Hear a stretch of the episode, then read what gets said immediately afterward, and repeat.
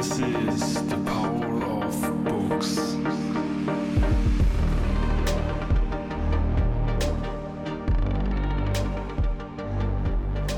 everyone, and welcome to episode 8 of The Power of Books.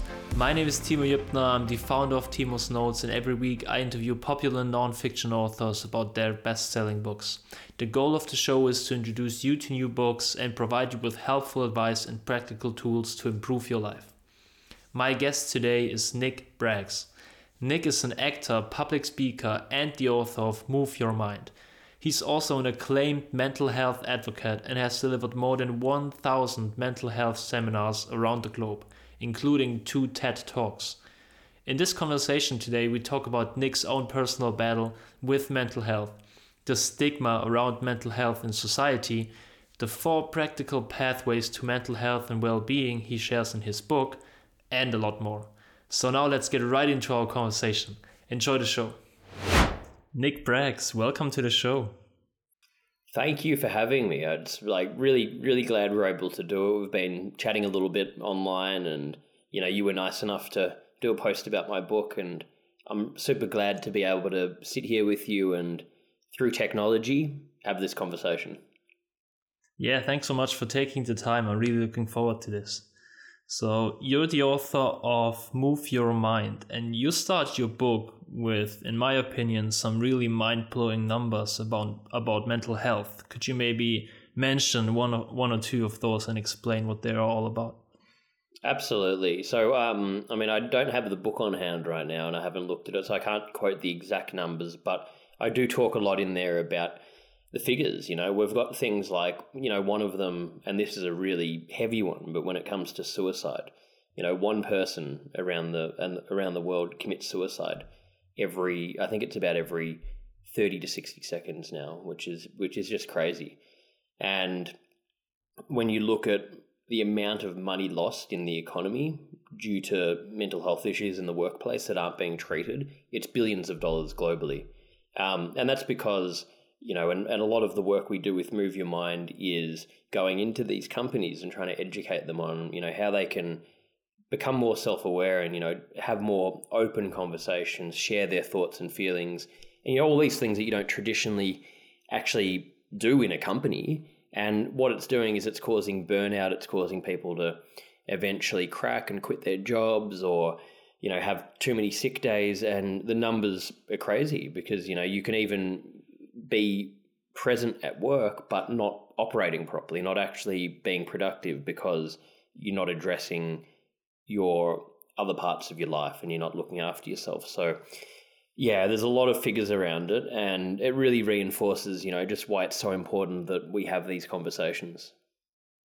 Yeah, and you make that point in the book for sure. So even though this is such a big thing and so many people are affected, there's still kind of a stigma around talking about the topic of mental health. Like, why do you think is that? And what can we do to fix it? I think that's a really good question. And I totally agree. I mean, I think the positive thing is the conversation has increased in the you know last period of years. It's more talked about. There's more awareness. There's more initiatives. I've seen that in Australia, and I've seen it starting to happen globally. I think Australia is actually ahead of a lot of countries. I've been living in New York, and I feel like America's actually very behind in where they're at on a on a broad sense with it.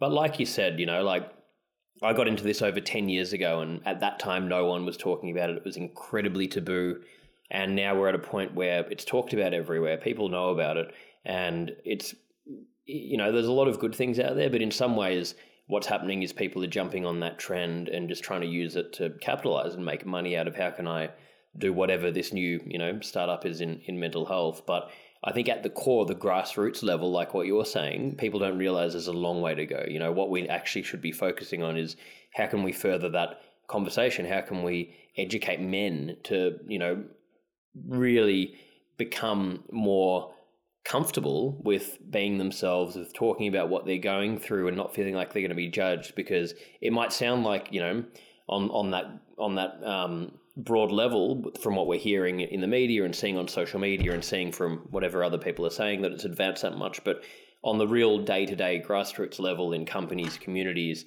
you know, different um, communities around the world, there's such a long way to go, like you said, and we need to be focusing on that, in in my opinion. Yeah, you make a really good point in the book when you say that nowadays it's normal when somebody, for example, has a broken leg or something like that, that they are not going to be at work or that they need rest, and, and like it's normal that they are get the treatment and everything. But if people have mental health issues, it seems like it's not normal. So like people make like the, the ones affected might feel like they are not allowed to share this or, or, or like call in sick because of that at work and stuff like that. So we really, uh, as you say in the book, I'm, I'm just basically re- rephrasing what you're saying, but we should really make this get to a point where it's the same thing. It doesn't matter what you have in terms of health, whether that's physical or mental, it should be treated the same way. Agree.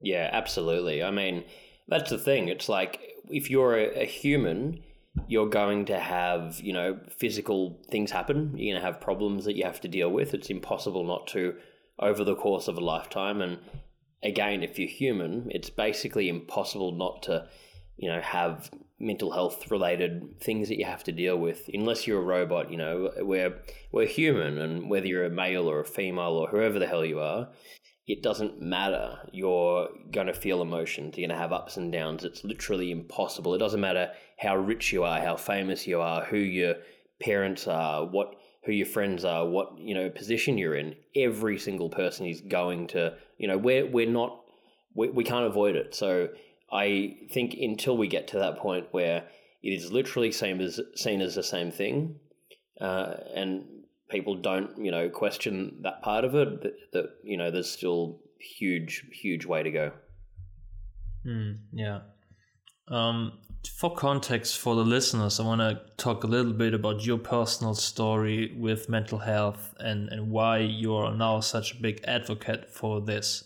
So, I think the, the biggest story that you share in the book is when you had a car crash as a young adult. Could you could you maybe talk about that a little bit?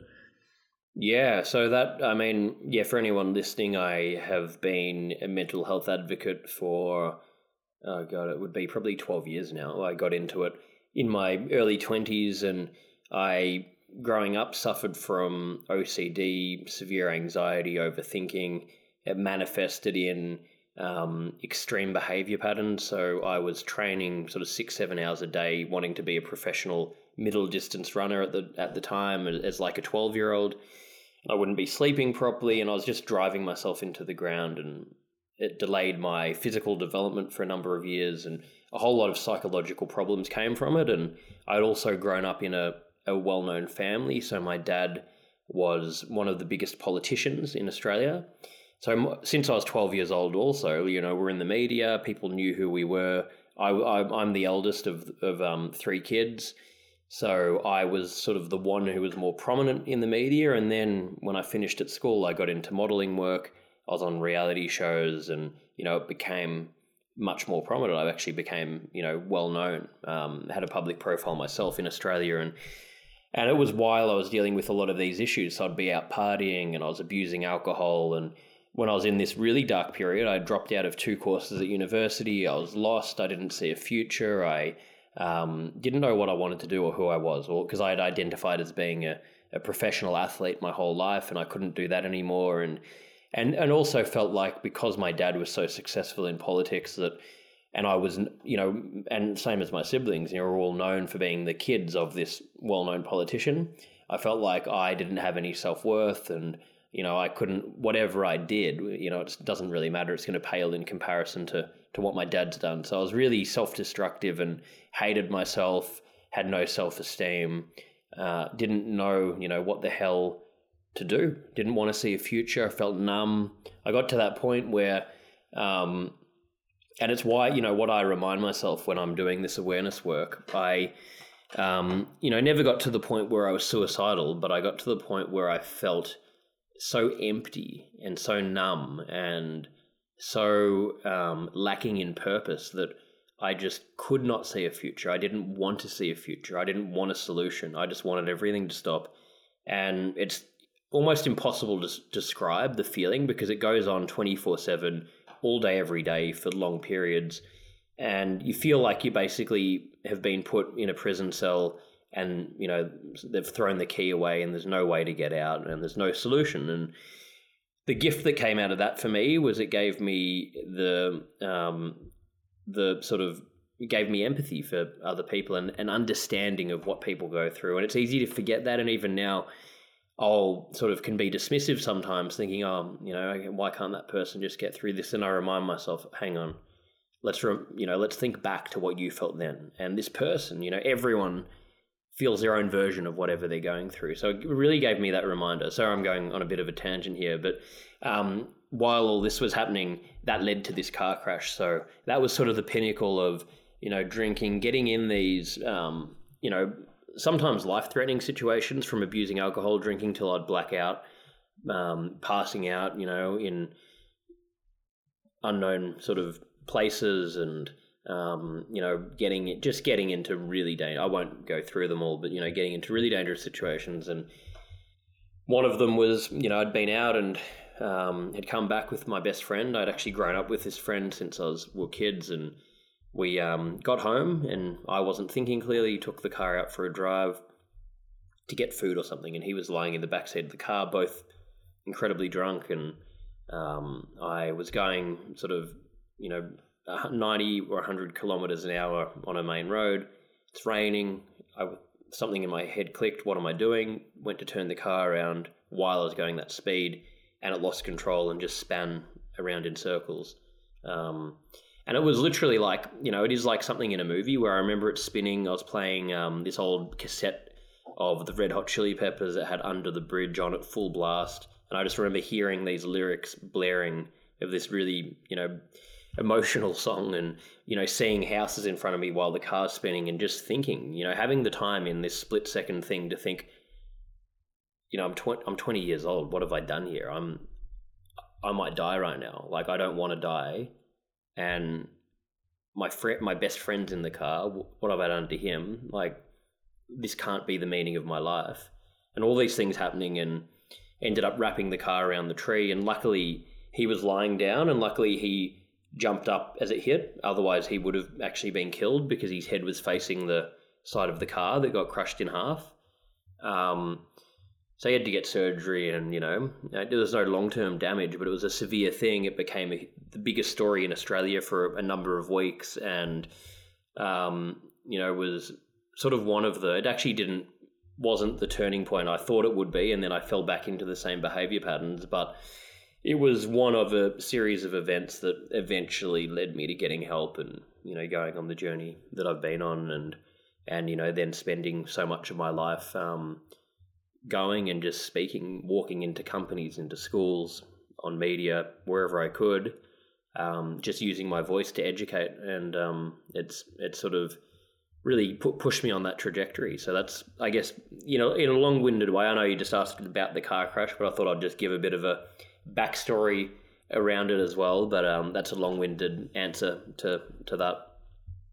Yeah, that's perfect. No, and I asked the question actually to give the listeners context that you're not like many others out there, somebody who just talks about this but hasn't really experienced it himself. Like you've actually, and this isn't like supposed to be a good thing, but you ha- you've experienced this and you kind of know what you're talking about, and you have come out of this place. Like you have I would say turned your life around. So you that's why you speak about it now and give people the tools that helped you. So I just wanted to to get that um, out there for context for listeners. So in the you also um, talk about that you uh, had therapy uh, when you were going through that. So maybe for someone right now who feels like they are in a dark place and, and they fear kind of taking that step, going to therapy, what would you tell someone like that?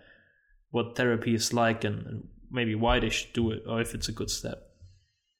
Definitely. I'd say, um, you know, number one, mental health is incredibly complicated in the sense that, you know, there's no one size fits all.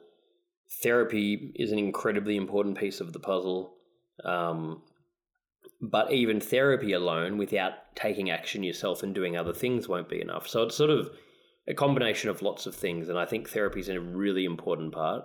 I think with therapy, it's something that every single person on the planet should do at some point in their life, and we should all continue doing, you know, ongoing as much as we can. Because again, it's like saying, um, you know, I only want to go to the gym when I need to lose weight or when I really get out of shape. It's like, well, I personally think, and I think you know, science would back this up, that everyone would benefit from exercising every day. It's good for you. It's great for your mental health. You feel good. It's what we're actually built to do. We're not built to be sitting down. You know, all the w- jobs that we do now, or most of them, we're sitting at a computer staring at a screen. Where you know our body and our mind um, is not built for that. So, I think therapy was really important. If you're going through something, I think it's critical. Uh, so my my message always is and again, what we try and do with Move Your Mind, it's two things. How can we educate people in a really simplistic way where anyone can just understand, okay, here are some first steps that I can take that are really practical. Number two, what can I do to empower myself to take control? An example is, you know, in my own life, I, and this has all been tr- through trial and error, but I found things that work for me. I meditate at least once a day. I go to the gym every day. I try and do gratitude journaling. I have people that I'm close with that I can talk openly about what I'm going through. That's really important to me. Um, I acting, you know, pursuing that's been really important as a creative outlet for me. So I found these things over a long period of time, and I refine it, and I keep refining it now. But finding your own version of that, and only no one can say, you know, what is the right or wrong thing for someone.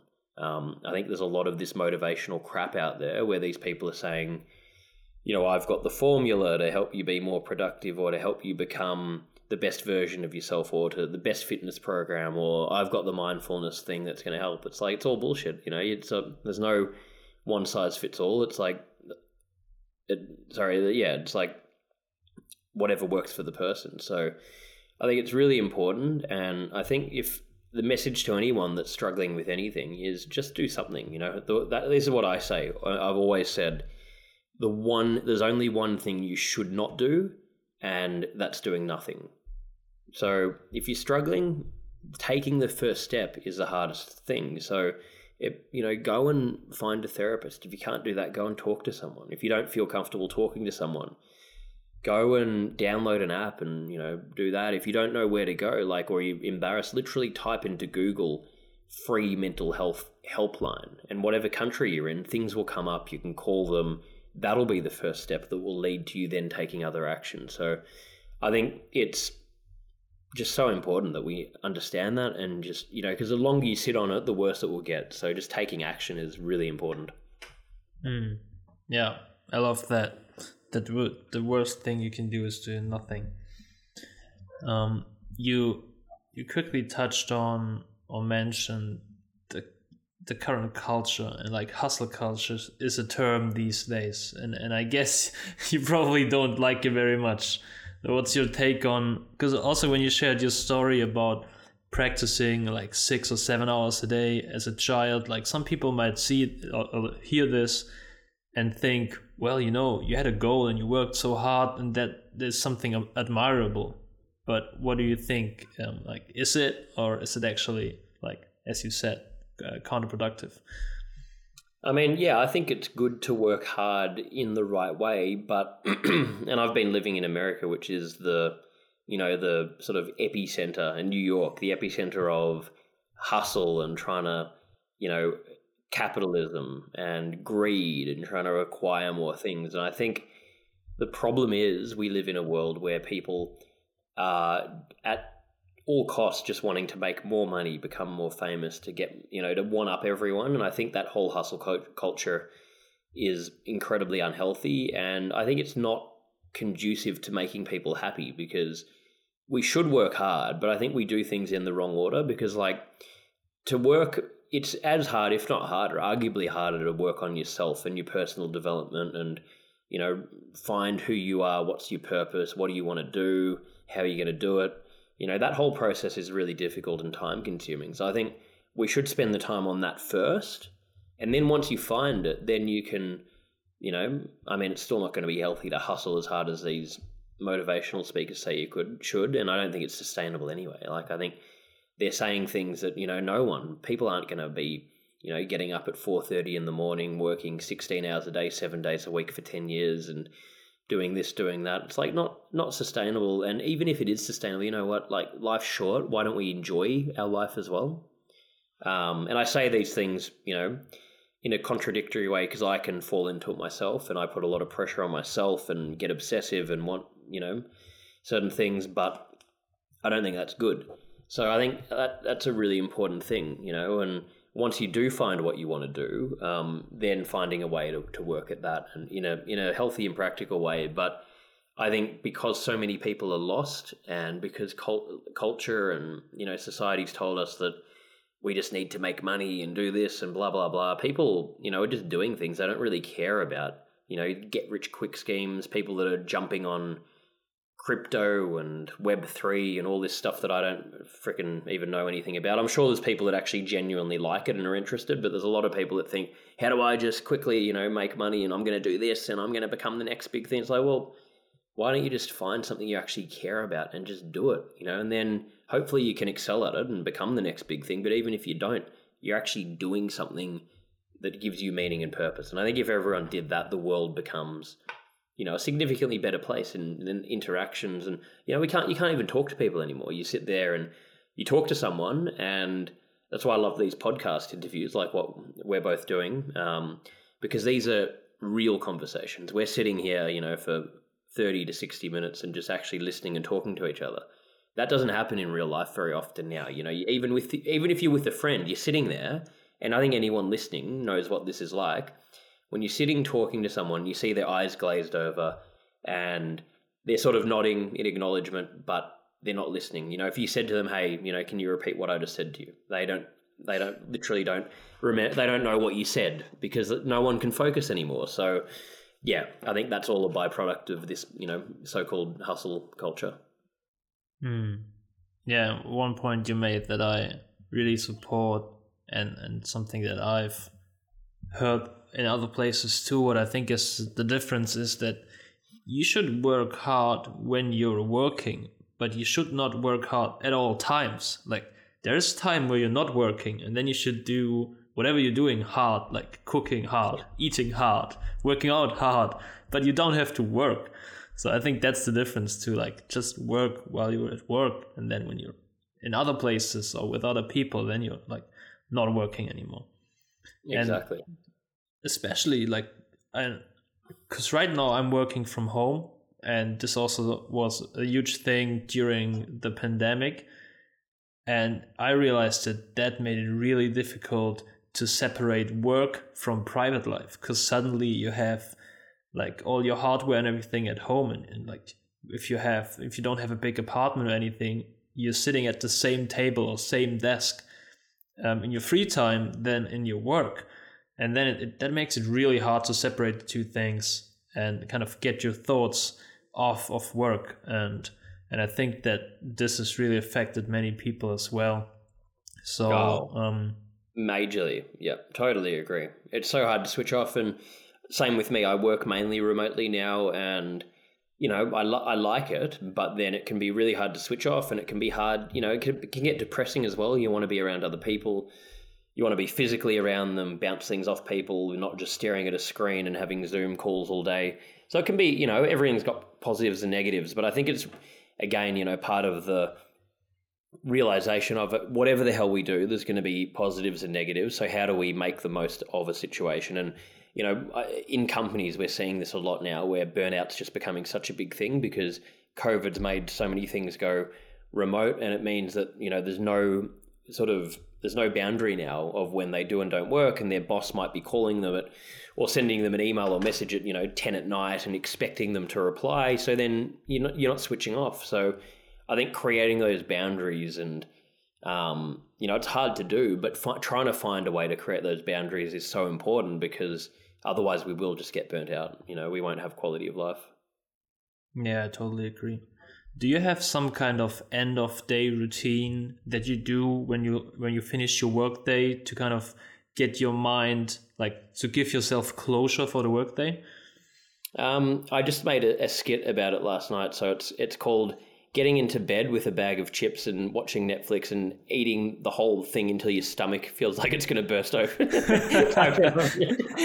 I um I highly recommend you don't do that, and that became a bad a bad habit for me. Um, and I but I because I'm like really good in the morning, and I I get up, I go to the gym, I meditate, I work all day. But then nighttime's the thing I'm actually trying to work on more because what happens for me is I'll do all these things and then I'll unwind and then you know I'll sort of be wanting to watch a movie and just do that. So what I what I was doing before that would be meditating before you know in at night as well. I find really important because and I think a lot of people can relate to this where. Um, so I'm not going to say what I do do um, because my nighttime thing is actually something I need to fix, and I think it's you know important to be honest about these things. Um, but what I should be doing would be yeah um, meditating at night because I think you know like we're talking about, it's hard to turn off from work, and when you're staring at screens, you're stimulated all day. If you don't separate yourself from the screens, you know, give yourself maybe an hour or two before you go to bed, not looking at screens, not using technology, meditating to slow your mind down and then you know not eating too close to when you go to bed um, trying to have a regular you know time that you go to bed. And again i'm horrific with this because i'm um, you know I'm, I'm like i was saying i'm good with the other parts but because i've especially i've been living in new york and my business is in australia and i'm sort of some of my work's in new york some's in australia so i'll be up sometimes till two in the morning having meetings and then you go to bed and then you wake up later and then the next night you're going to bed earlier. So, you know, I think that's really bad. But we're actually, our body and our mind responds really well if we have a regular bedtime, a regular time we get up. So I think that's, you know, all of those things are so important. Um, and, you know, sleep is, we all know obviously how important sleep is, but there's more and more science coming out about it. And it's, you know, it's probably the most important thing sleep and diet, you know, and, um, it's so linked to our mental well-being and if we don't get enough sleep you know there's so many side effects from it short and long term. So yeah it's it's such an important thing. So basically anyone listening to this just do the opposite of what i do in not in your end of day routine and you'll you'll be good. So so don't grab a bag of chips don't take your phone to the bed then you're good. Exactly it. Exactly. Yeah, but it's good that you're honest about it because evening routine is also something that I haven't really figured out yet. Like, as you said, I kind of know what I'm supposed to do, but then it's so hard to actually like do it and get to bed, get in bed on time and everything. So yeah, I also have these days where I just get to bed like a couple hours later as usual, and then the next morning is crap. But it happens. Exactly. We, we also yeah. shouldn't be too hard on, on ourselves. Hundred percent, you know, like like yeah, we shouldn't be so hard on ourselves. We can't do everything. We don't need to do everything. We don't. There's no such thing as perfect anyway. So it's just, I think it's finding, you know, what works for you. I would like to fix the nighttime stuff and get it better. I don't want to perfect it because for me, the thing that is really important that I get personal value out of is getting up, going to the gym, you know, doing the, my routines during the day. That that really, you know, is good for my mental health, my self esteem, getting my mind right, all that sort of thing, that works for me. And I would be better if I did the nighttime stuff. But like you said, you know, we don't one thing at a time and you want to find balance and enjoy life and not make it so rigid. And, you know, when you hear all these stories and again, these people on social media that are screaming how amazing they are and that they only sleep four hours a night and they do everything perfect, it's like, you know what? I don't believe them.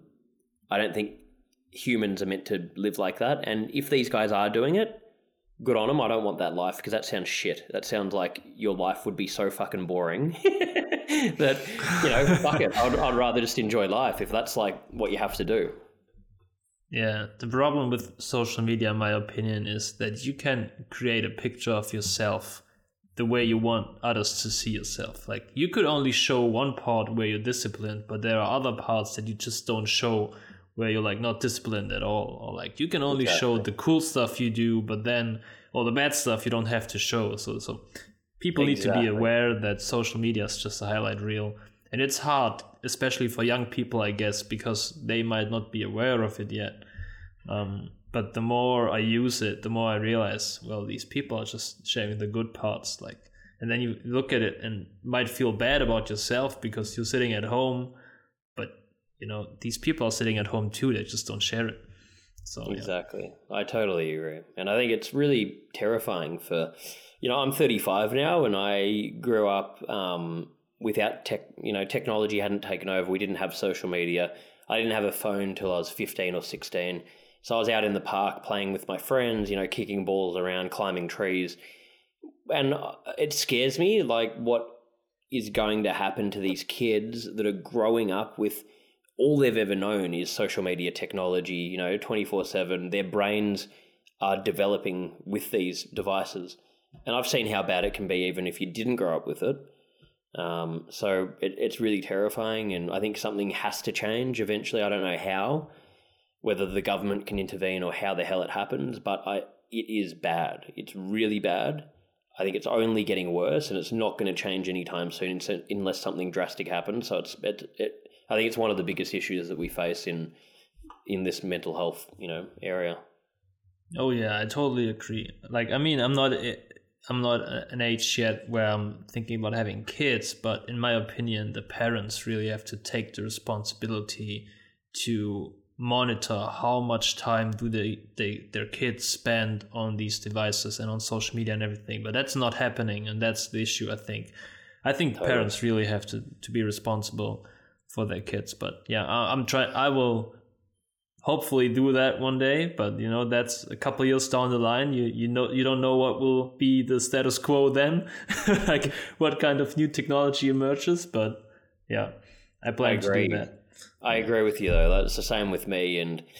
You know, I think it comes down the two key areas. I think are parents, like you said, you know, because a lot of the stuff that we're taught emotionally it's from it's a generational thing where our parents never got taught emotional skills from their parents and it goes back so far. So someone's got to break that cycle. So if your parents haven't done that to you you've got to be the catalyst to say i'm going to change myself and i'm then going to break this whole cycle and i'm going to educate my kids on an emotional level.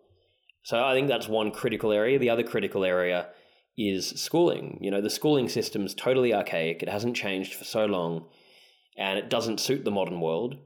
And we need, you know, there's a little bit of it happening, but there should be core emotional learning subjects, and it should be something that we're taught from a very young age, and it's embedded into us because I think it is not only a an important part of life, I think it's the most important part of life because it affects everything every day, relationships, how we think about ourselves, what we do, how we look at the world, you know, everything, every single thing. So I think it's just those two key things. I, I think are critical to the long term, you know, because a lot of the stuff out there at the moment is um, band aid solutions, the things the government put forward, band aid solutions. Very important. You know, if someone's not well, we need to treat them. What do we do? You know, these services are critical, but there's nowhere near enough good preventative things out there. And that's where the, you know, huge effort, huge resource, huge amount of money, government, everything, there should be so much going into that because I think that's the only way we can actually make long term change. Yeah, that's 100% right.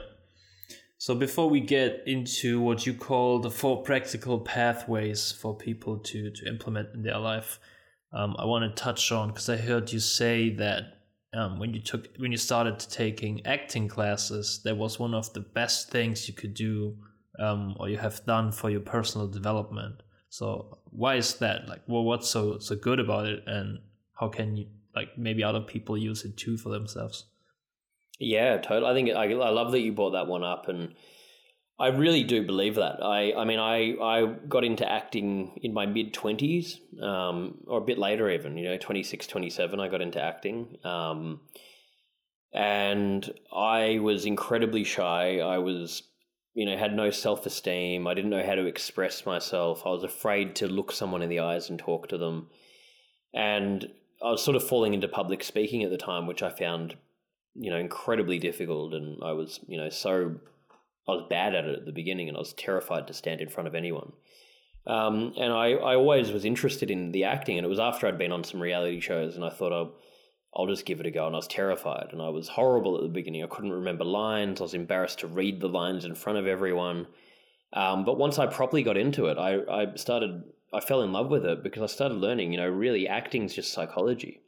All it's about is understanding yourself and other people. You know, you can't you cannot play another character if you don't know yourself well enough because you've got to know yourself well enough that you can separate yourself from the character and try and understand um, you know what the character is going through and you can't play another character if you don't um, have the ability to um, look at other people without judging them so if someone is behaving in a negative way that you don't agree with to play that person you can't just sit there and think they're a shocking person you got to sit there and think hey where's the humanity in this person what did this person go through that led them to these bad decisions they're making or this bad behavior? What's actually happened? You know, did they have all these traumatic events happen to them growing up? Did their dad treat them badly? Did they, I don't know, you know, did they go through some hugely traumatic event?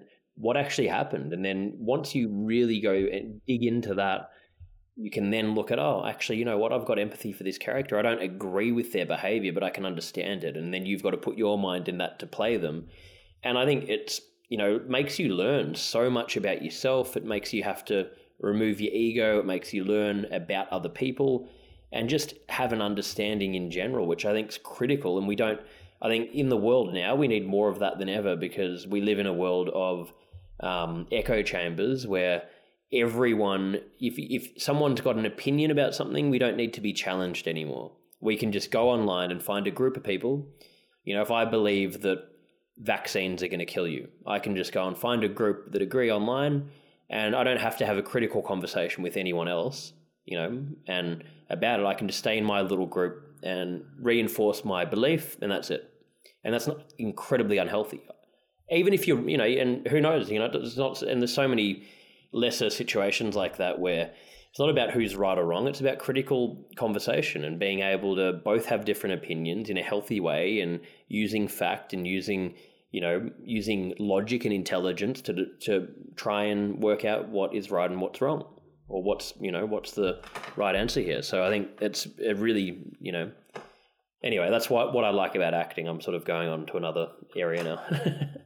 yeah, but it's such an important point that you just mentioned that people or many people really have trouble having conversations like critical conversations or discussions with other people if they have a different opinion uh, and i think that's also a symptom of, of the social media world but it's so important to also talk to people who don't think the same way and yeah so i, I love that you brought this Very up cool. actually so yeah yeah um, one method you mentioned in the book that I wanted to ask you about because I haven't heard it before is the Perdekamp emotional method, and I'm not sure if I pronounced that right, but yeah, I think you know what I'm referring to. So, what is that all about?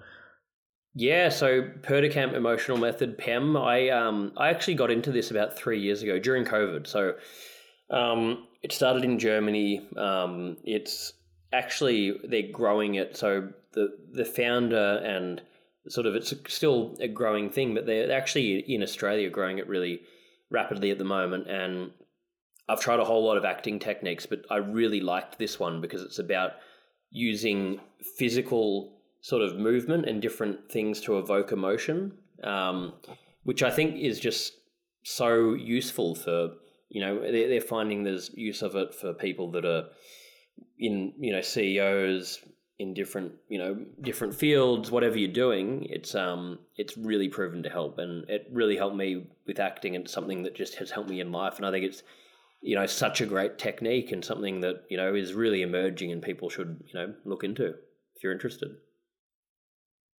Absolutely.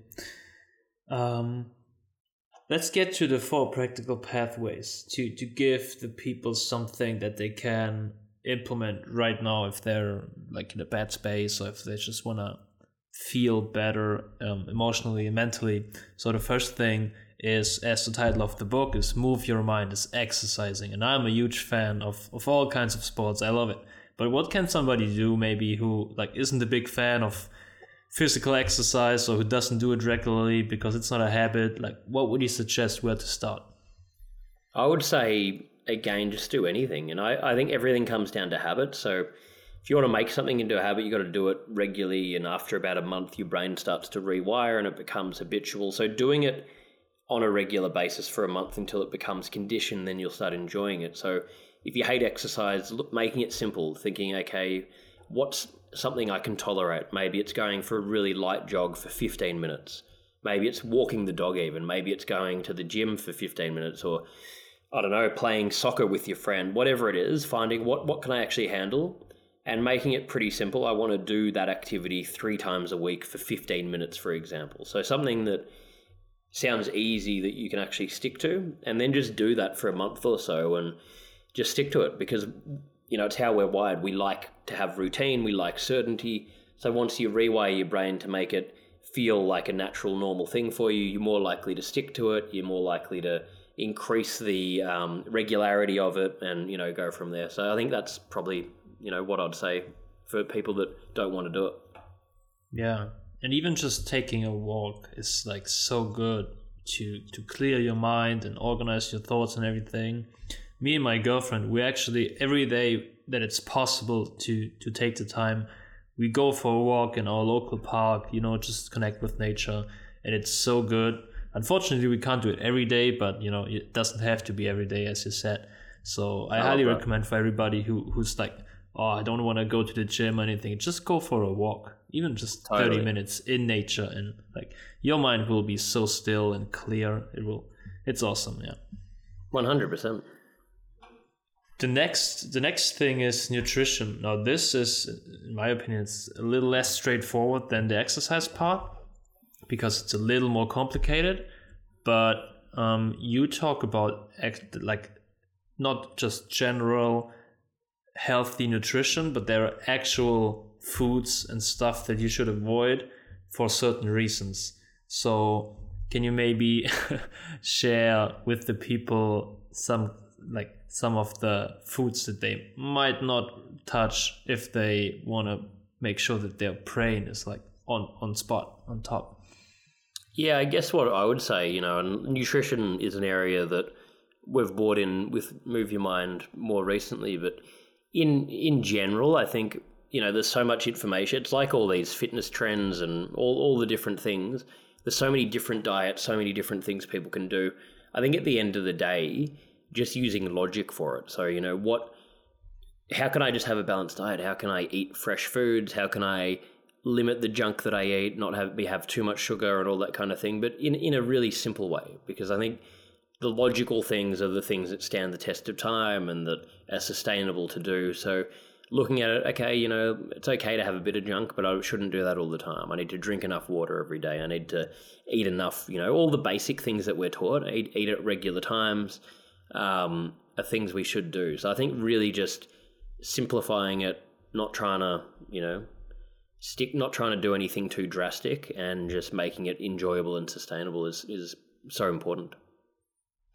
Yeah, and, and you talk about especially sugar has such a big impact on our physical health, but also on our mental health. And and I'm I'm someone I love sugary sweet things, and I often catch myself like I'm eating way too much of it, and then I kind of um, lower the amount of, of stuff I eat because, as you said, it's it's just you feel a lot more um, like mentally ready and like your mind is just a lot um, more ready for stuff if you don't put bad fuel into your your body yeah.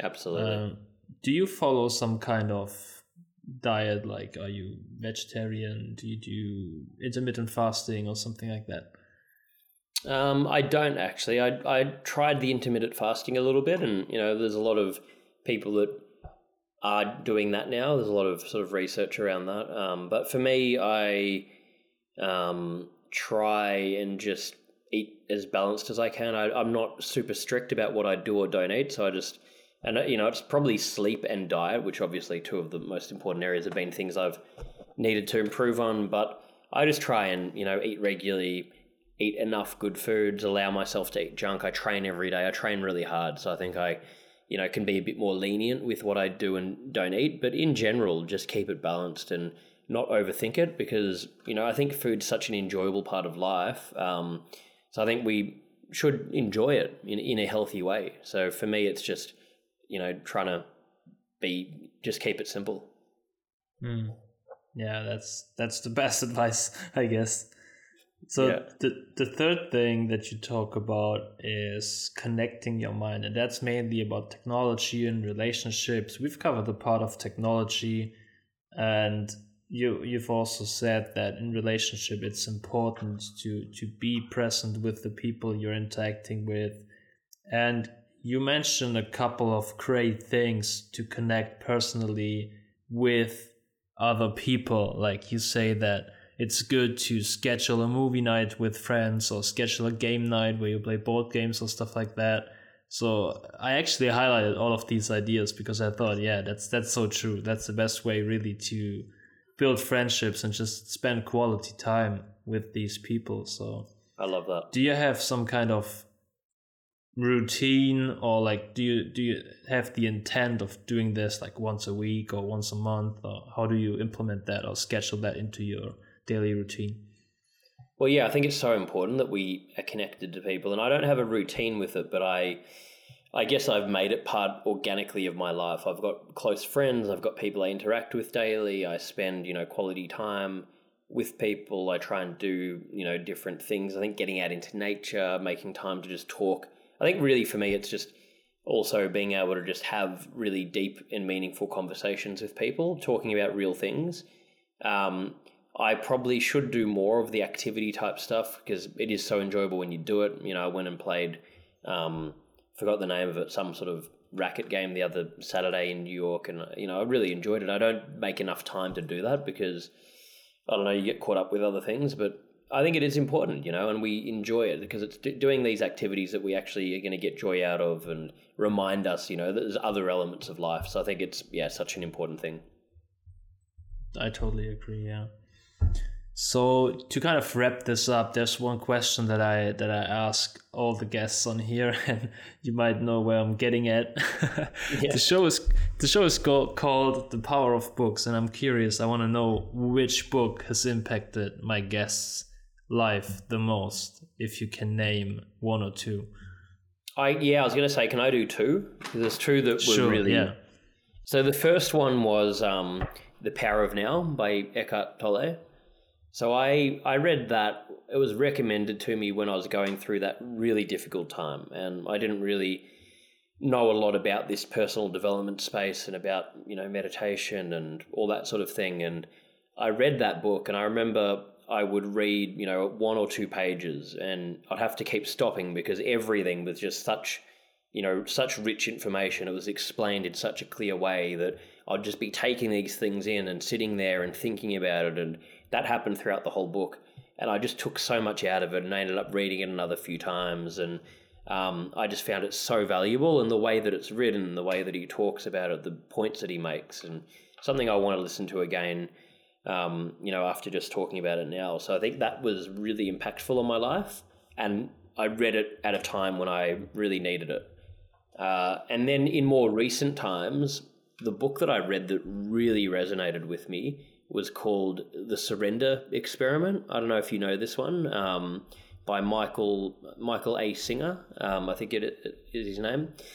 And he did another book called The Untethered Soul. Um, he's huge in that meditation world. He's also incredibly successful as a businessman and that book was I just couldn't put it down. It was in, inc- incredible. You know, he's talking about this surrender thing of, um, you know, and he got into meditation in I think it was the sixties or seventies or whenever it was before it was, you know, people thought he was crazy and he was going down this academic path and he decided to get into meditation and move into the middle of nowhere and made this decision that he would just surrender and say yes to whatever was put in front of him and it led him down all these crazy pathways um, and led to this insane success and things that he couldn't have imagined doing. And it was just one of those books where, um, yeah, I found it incredibly impactful. Um, actually, and can I do one more? I just Sure, thought of the other one that I loved. This was because I yeah one that's not about personal development. This was um, Scar Tissue by Anthony Kiedis, the Red Hot Chili Peppers singer. Um, that was a, one of those rare books where I just from page one I couldn't put it down. You know, read the whole thing in one sitting, and his story is just phenomenal. He's so great at explaining at how he just tells that story, and I loved that book. So they would be, you know, my top three. Awesome. Thanks so much for sharing these. I've read the first one, Power of Now, and I'm, I also really liked it. But I realized that because I read it in English and that's not my, my native language, so I realized it's a little complex if you don't read it in your mother language. So I gotta reread it, but in German next time. For And sure. then the Well, I was other- gonna, I was gonna say your English is really, really good. Yeah, thank you. I appreciate that. And the other two actually I haven't read yet, but I've heard great things, especially about uh, Michael Singer's books. Yeah. Definitely. So thanks for sharing these. No problem. No, thank you so much for having me on here. I've really enjoyed the the chat. And, and lastly, I want to leave people with this. When when people want to check out your stuff or connect with you, what's the best way for them to do that? Yeah, so the best way would be um, going to my personal website, which is just nickbracks.com. Um, that's got information on my podcast, my book, um, other things we're doing. And then if they go to my other website for Move Your Mind, which is moveyourmind.me, um, that's got information about what we do. It's got a community section where you can join our community program. We have a subscription where people can, you know, get behind the scenes access to different um, events that we're putting on, videos, you know, learning programs. There's about 50 hours worth of, of actual courses that we've created and a whole range of other things. Um, and then the other part would just be on social media. If you want to find me on TikTok or Instagram, um, Instagram's Nick Bracks, TikTok's Nick's, is Nick Bracks official. Um, they would be the main things. Awesome. Yeah, and I will link to these pages in the show notes as well so people can directly access them. I appreciate it. Well, thank you so much for being an ambassador for this topic and speaking out about it and kind of, yeah, just spreading the message. Uh, this is really important conversations to have. So I really appreciate that you took the time today and and we talked about this and I hope the listeners enjoyed this and thank you so much. Thank you so much. And I, you know, I really enjoyed it. Love what you're doing, and uh, appreciate you having me on here. And um, yeah, would love to stay in touch, and hopefully we can, you know, support what each other are doing. So yeah, hopefully do it again soon. For sure. All right. Hope you enjoyed it, everyone, and see you next time. Bye bye. All right, that's it. Thank you so much for listening to today's episode of The Power of Books. As always, you will find all the relevant links for today's episode in the show notes. If you enjoyed today's episode, please make sure to subscribe so that you will get notified whenever a new episode drops. And you would do us a huge favor if you could give us a 5 star review on your favorite platform. I hope to see you next week, and until then, keep reading, keep learning, and keep growing. Bye bye.